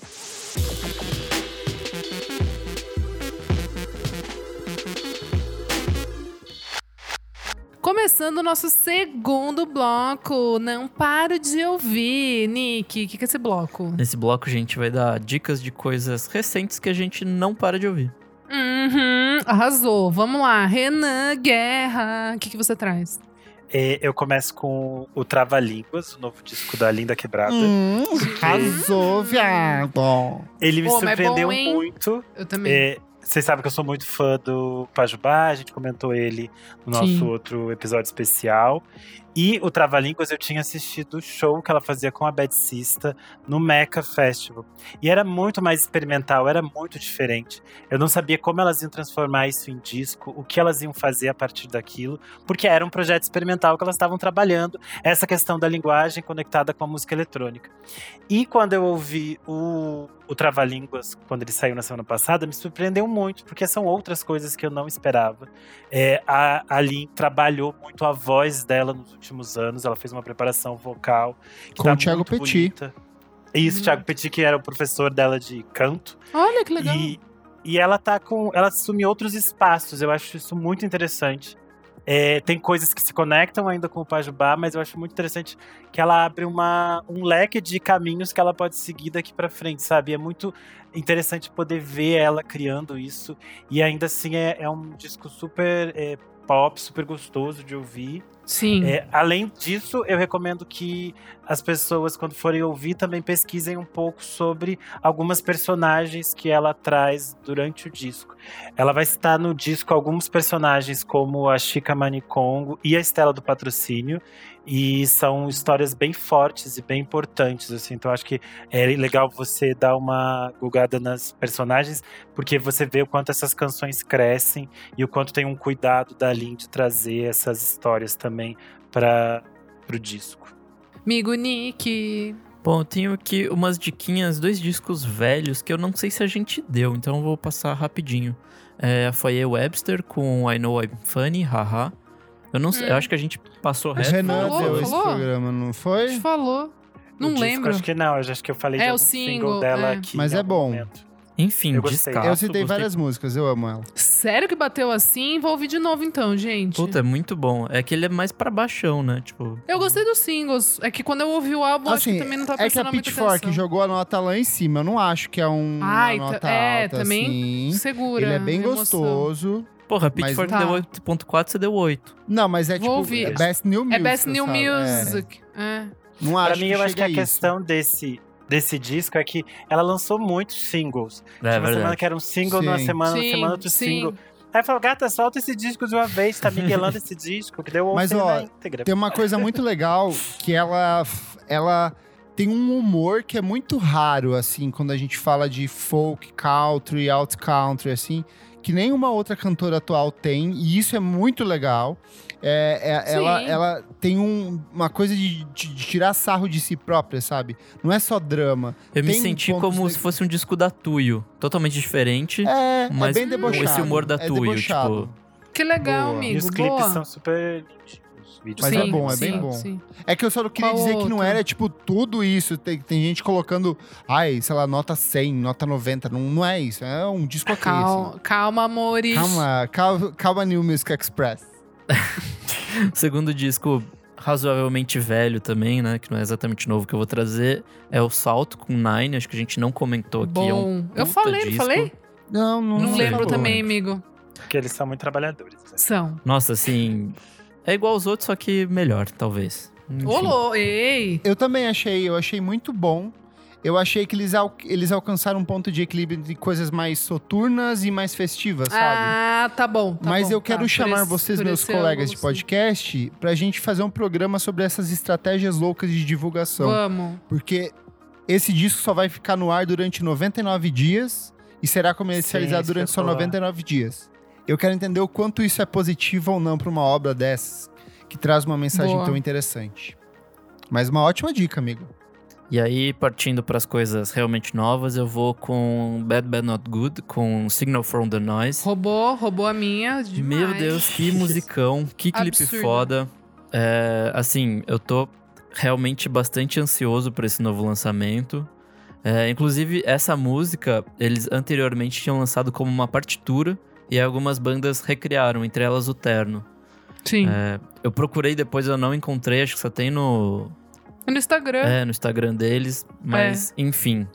já é, teve. Música maravilhosíssima, 7, 8 minutos de piração, foda pra caramba. E é a prime o primeiro single do próximo disco Primeiro deles. single. É, Sai chama Talk. Memory. E puta, ansioso, ansioso pra caramba. E é isso. É, me deu gatilho também. Achei boa demais. Vamos lá, Kleber. Vamos lá, vários singles. Vou começar com Fabrício, com dois Cs, Muito com a bom. música Me bom. Abraça. É, ponto de Bom. partida para o novo álbum de estúdio dele, se chama Selva, sai nos próximos meses e tem participação dos maravilhosíssimos da Tuyo. Inclusive, a primeira vez que a gente falou sobre Fabrício aqui no programa foram o pessoal da Tuyo recomendando no programa que eles Sim. participaram lá atrás. Discos. Começar com Bonifrati, ex-integrante do Super Cordas, lançou um discaço de rock psicodélico que é o Corisco. Foi todo produzido e gravado em intervalo de quase quatro anos no estúdio que ele montou na casa dele em Paraty. Parte do indivíduo, mas vai pro cosmos, traz umas discussões existencialistas, políticas e ambientais de um jeito bem interessante. Quem voltou é o menino Nathan Williams, que é um gostoso. Que homem delicioso. E ele é do Waves. Google aqui, isso aqui. É que eu sou muito. Tipo assim, eu, eu ouço Waves desde que eu tinha, sei lá, 18, 19 aninhos e eu era apaixonado. não, mas do por ele. Waves? Waves é muito antigo, vocês que não sabem disso. E ele lançou Não, Waves álbum. é antigo. Era quando eu comecei a ser blogueira. É, ele é. O primeiro disco dele é de 2008, Isa. Tipo, ele era uma banda de punk shoegaze, assim, tipo, bem sujinho. Era muito Sim. legal. E era, e era muito diferente do que é hoje. E ele lançou agora esse álbum, que é o Hideaway, que é tipo um disco de garage, surf, mas com uma pegada muito pop. A produção. Ali, ó, a Beatriz tá falando que ele era da, ela era da época que ele namorava a Bethany do Best Coast. Era uma época maravilhosa. Queria muito- Puta que pariu, hein? era Era essa, é essa fase aí que eu ouvia também. Meu Deus! Mas eu ouço ele de antes, eu ouço ele de mais. Eu conheci ele no MySpace. E, tipo, não, não é Que o Kleber fazendo a a indie conheço. Mas é porque era, tipo, muito cool, Mas- mas- assim, muito é. legalzinho. A Indira. E ele lançou esse disco, que é o Hideaway, que é produzido pelo Dave Citek, que é do TV on the Radio, já trabalhou com Yeah, Yeah, Yeah, já trabalhou com, com Chique. todo mundo, com Foes, com Cansei de Ser Sexy. É um disco divertido, não tem nada demais, mas é muito gostoso. Tem também o Kiko Dinucci com VHS, é um álbum que saiu pela QTV, QTV é esse selo maravilhoso que não para.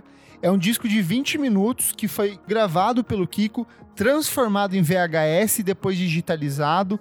E ele queria explorar um pouco dessa, dessa sonoridade suja e quebradiça do VHS, dessas distorções, esse efeito da voz que vai se distorcendo e se desfazendo. por último. Não, não vou. É, É. Vai, Isadora.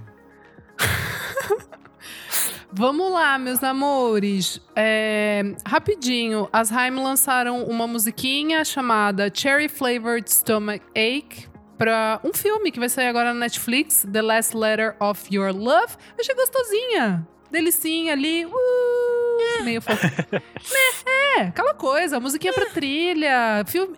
Amigo, no- ei, você não precisa revolucionar e ganhar a maratona sempre. Você pode ficar com o terceiro Não, lugar mas você ali. também não precisa esperar meu elogio de uma música da Haim, que é só mais ou menos também. Nem então, não, então, exato. Mas é que assim, Brigas. é isso que eu tô dizendo. Pam, pam. Não, é isso que eu tô dizendo. Não achei que é uma revolução e que eu falei, puta, que música boa. Mas achei gostosinha. Tipo, uhum, sim. É, Rodrigo Amarante com drama. Putz, gostei. Era o que eu ia recomendar. E aí você falou. Cusona. Por quê? Eu ia citar ele. Eu falei, não. Ah, você ia falar esse? Ah, eu achei que você ia falar da Clairo. Não, não ia falar da Clairo. Ah, bom. é. Gente, eu gostei desse álbum. Vamos falar? Quem mais gostou? Vamos lá, Vocês eu gostaram? ouvi, eu gostei. É, eu acho que eu vou gostar mais, porque o cavalo Isso, isso, é um isso, disco isso. que é o disco que mais cresceu pra mim ao longo da última É o disco que construiu sua história, né, amigo? Inventor de fake news. Toda vez. pra quem não toda sabe vez, essa história, vai ter que toda caçar vez. nos outros episódios esse easter egg. Isso, toda vez a gente. Mas Exatamente. eu gostei, toda vez amiga. Eu achei que Eu gostei também.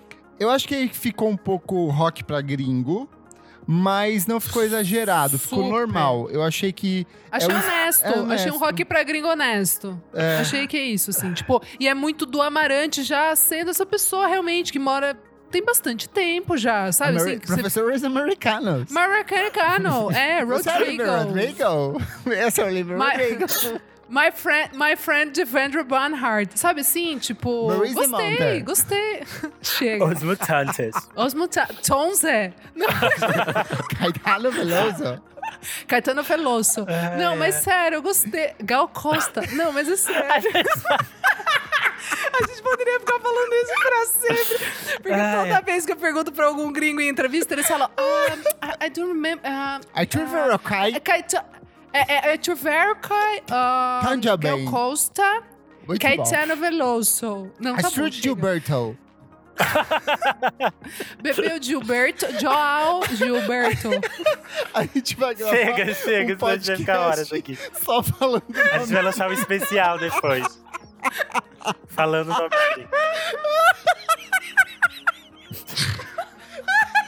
Eu e o, eu e o Clever entramos numa bobeira aqui, meu Deus, bateu. Uh! Chega. Ah, meu Deus. Senão eu vou... Não, chega, senão minha cabeça vai estourar. Para. Ai, que inferno. Uh, vamos lá. Gente, e a minha outra dica é, assim, Caroline Polachek com Bunny is the Rider. Puta que pariu. Muito que bom. single foda. Caralho, que música boa. Tipo, ela trabalha a voz dela naquela noia meio de instrumento. São poucas palavras que ela consegue passar a ideia ali de que, tipo, quando ela fala I'm no. ah, como é que é? É, no physical. E aí você, tipo, e um satélite não consegue pegar ela, então ela meio que não existe, mas ela existe, mas ninguém sabe Você quem viu ela que a, é. a, a Camila Cabelo come- copiou a estética dela ela ficou putaça? Já? Ela, Mas já ela tá, a Mas Camila já? Cabelo tá copiando ela faz mó tempo. Já Mas tá Camila, copiando já? a Camila Cabelo Ah, vai não, lançar o single gente. novo. E a e estética lançou tudo igual, tudo igual. é igualzinha da Caroline gente! Polachek. Aí a Caroline Mas eu Polachek... coloquei no meu. Tu... Gente, mas eu coloquei no Twitter Não, não, não, sexta-feira. não. Quanto não tempo desse, vai demorar? do, dos Não. singles do Peng. Do Peng? É, Os singles do Peng- aquelas fontes, Os aquelas singles do coisas. Peng Ai, são, é, uma- é um fundo chapado, sim, a foto no sim. meio e uma, uma escrita meio, hum, sei lá, a mão, assim. E aí a É, Caroline go- é Polachek... meio. Como é que é? Da Idade Média, né? Assim, tipo. Sei lá, É, é, letra. Tipo, da, É. umas fontes. E aí é, a Caroline Polachek falou assim, olha, góticas. é, eu não tenho diretores Ah, artísticos. Quem faz isso, Isso eu sou vi, eu. curti. Eu não contrato pessoas pra Fudida. trabalhar comigo. Porque é a minha estética, é a minha identidade.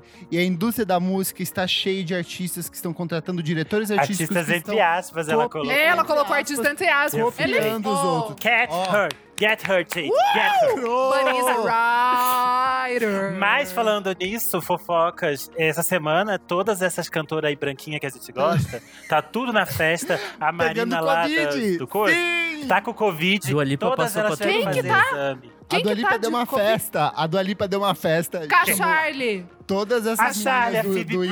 Bridgers, a Marina, E todas tá elas foram todo mundo festa. com Covid agora. E a? Ma- a Marina Marina tá. Covid. Enfim, a, tá aí, aprendam, falou que Fica não. em casa, não é pra ir pra festa. Não é pra ir pra festa da Dua Lipa, é que ela ir. não para em casa.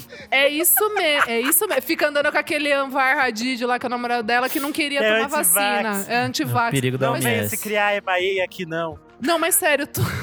mas sério, tudo isso pra dizer que a arte desse single é uma das coisas mais bonitas que eu vi nos últimos anos, de verdade. Assim, eu fiquei E tipo, a música é boa, é muito boa. A música é inacreditável. Eu, Eu achei, acho que a tipo, minha música que mais me lembrou- Explodiu. O Charlift ali do, do último disco, É, do Polymorph, ali, sei lá. É... Não, não é, é Polymorph, isso, sei é lá o isso. nome do disco. Mas eu gosto. Lembrou mais Charlift, eu achei também. Gente, enfim, tô exausta esse, desse bloco. Nossa, nunca me desgastou tanto. Pirou nesse A gente pirou bloco. Isadora Dies. Perdão. Vamos pro próximo bloco, vai.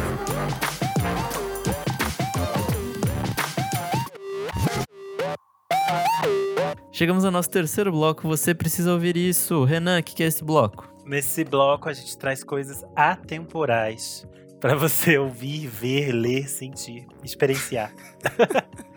Bom demais. Isa, vamos começar com você. Uh, vamos lá, gente, rapidinho. Só fazendo um recap aqui dessa pandemia que eu tinha perdido e agora eu assinei o Stars Play. Eu assisti Normal People, gente, que gatilho. Eu fiquei mal. Eu assisti em um dia os 12 episódios, eu fiquei mal, assim, depois. Porque o Paul Mescal é um puta de um gostoso e, tipo, puta que Tá pariu. todo mundo hoje na sede do sexo.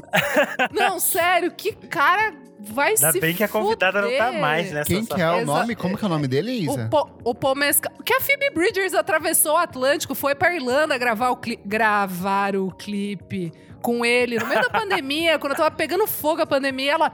Ai, acho que eu. Hum, eu gosto de Normal People. que Sério? eu Nossa, que feio. Vou... Ah, mi- amigo, você viu o Normal People? É esse velho aqui?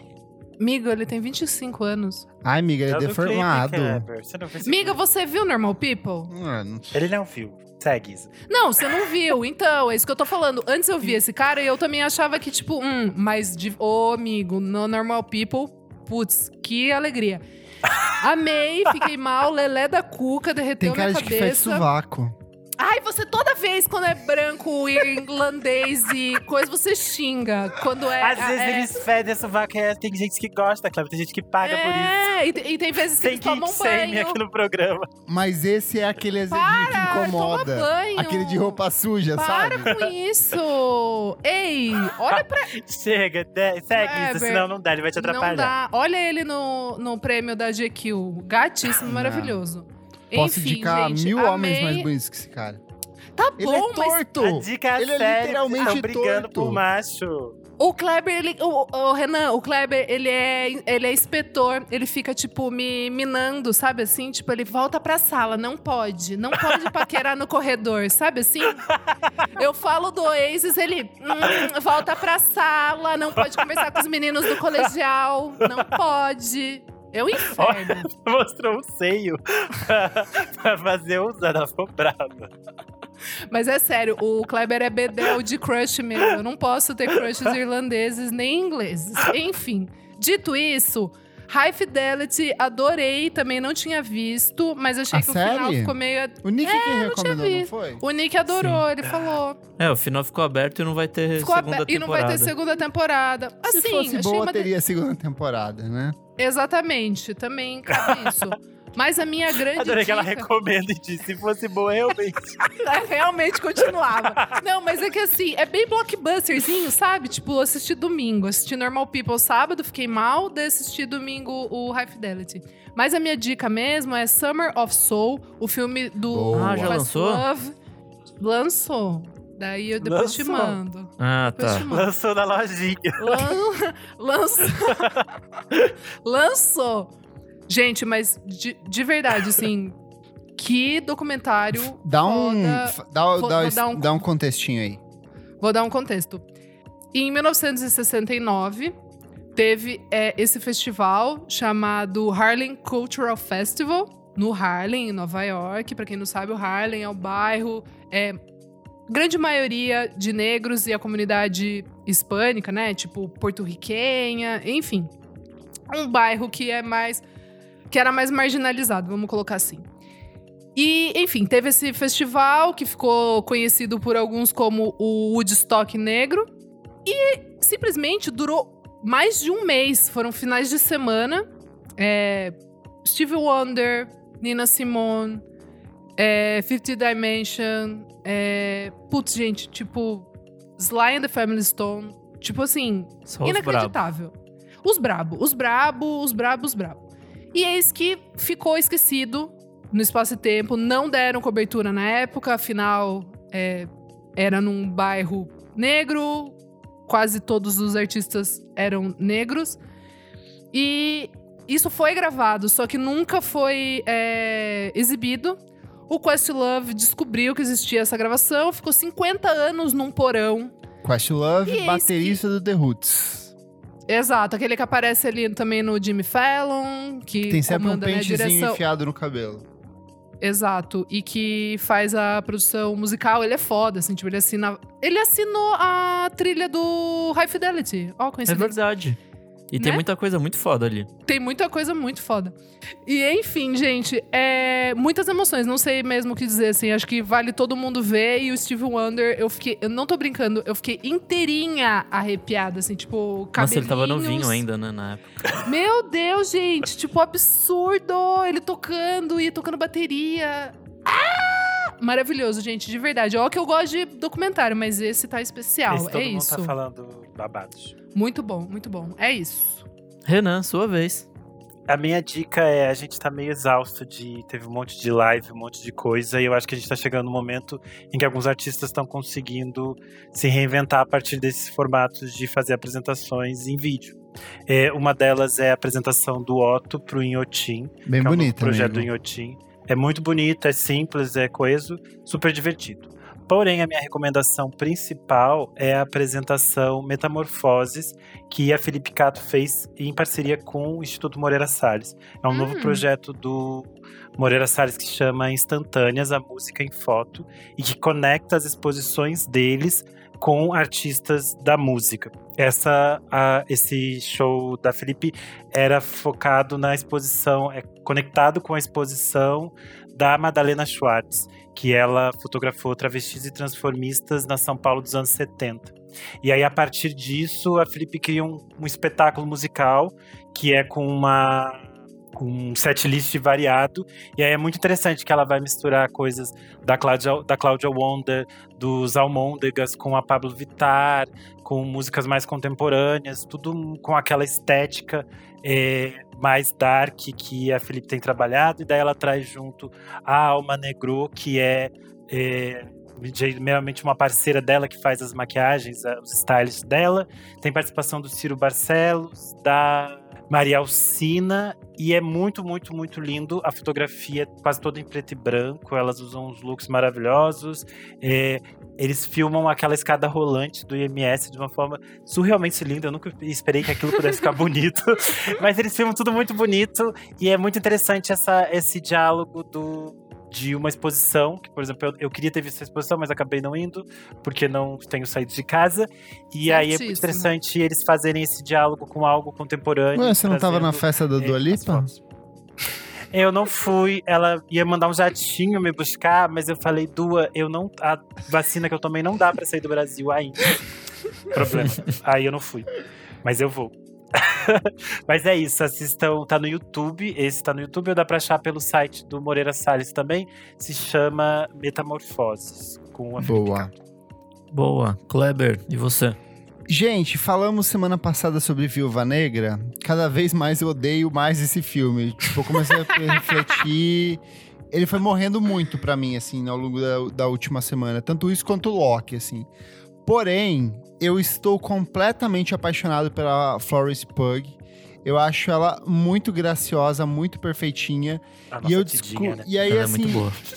e aí, o YouTube recomendou pra mim um vídeo que é Florence Pug Eats 11 English Dishes Mukbang da Vogue, onde ela come cinco pratos da culinária inglesa, que pra mim é a pior culinária que existe no mundo, tipo, é horrível a culinária inglesa. Desculpa quem é inglês que tá ouvindo a gente, mas Como é. assim? Tem Scott Egg. Desculpa, Maravilhoso. fãs. Tá bom, vou te dar então um black pudding e qualquer outra coisa que, pra, que é basicamente massa recheada com resto de comida.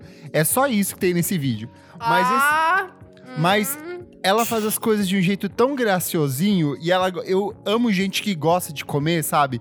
Que corta os pedação e bota na boca e se suja.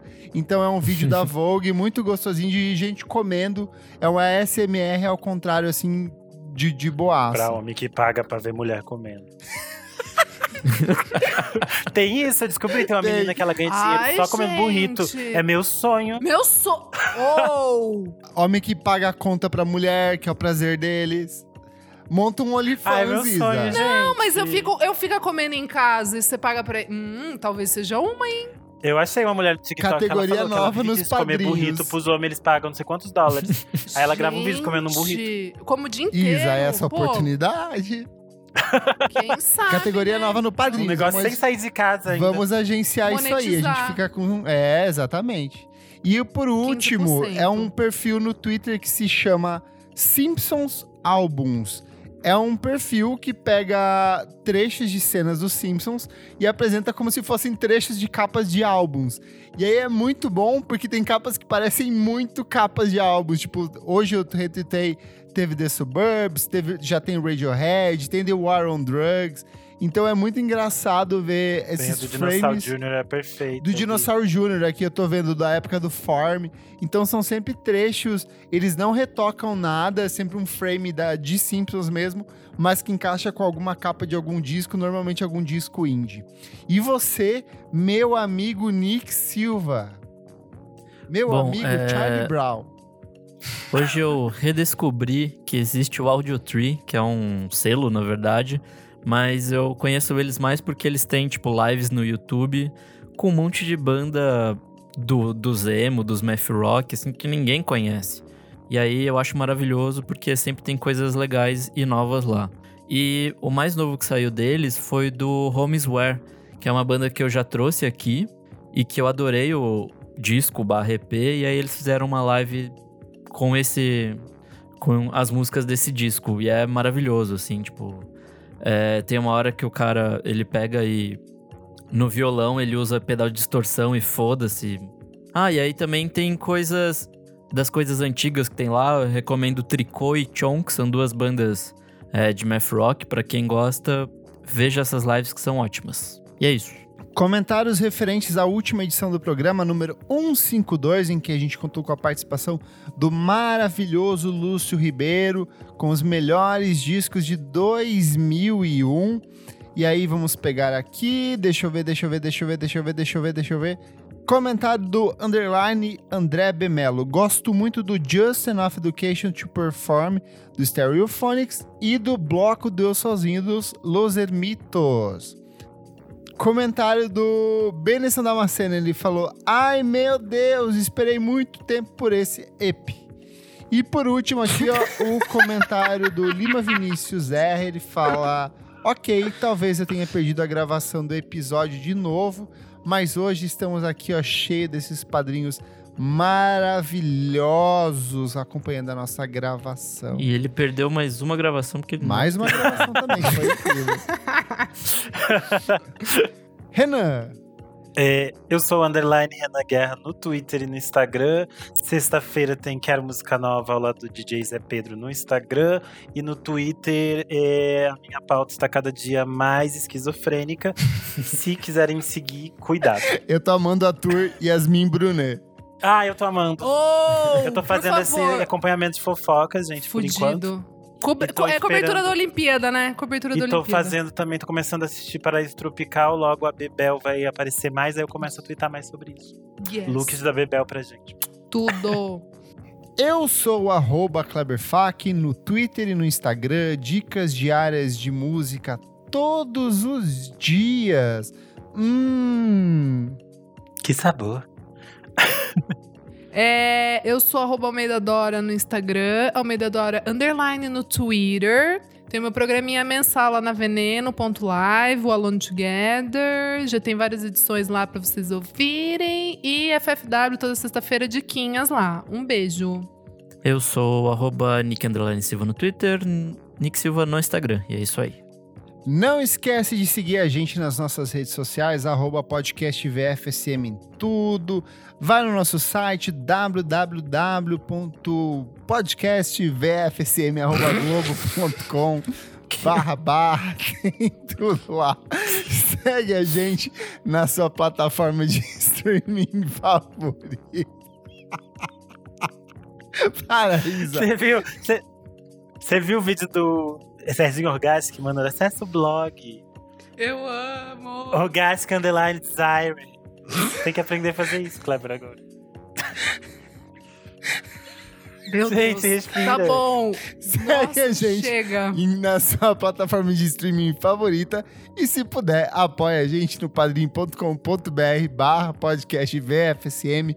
Por apenas cinco reais por mês você participa das gravações ao vivo com o maravilhoso Fabrício Neri, que toda semana tá aqui. Gustavo Aires também tá aqui. A Camila, que precisa colocar o sobrenome dela aqui no Zoom pra gente ler certinho, também tá aqui. e a Beatriz Melo. Muito obrigado pela sua audiência e até a próxima edição do programa. Tchau! Tchau, tchau.